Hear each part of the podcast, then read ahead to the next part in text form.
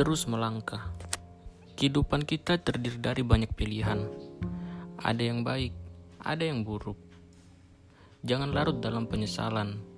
Perubahan itu pasti datang pelan-pelan. Jangan terlalu memaksa untuk sebuah keadaan. Jalani saja dengan penuh kepasrahan.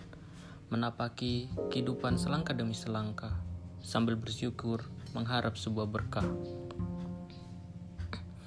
Berhasil dan gagal itu merupakan satu paket. Semuanya hanyalah untuk ujian hidup.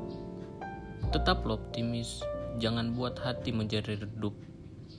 Hidup ini terlalu singkat untuk sebuah penyesalan.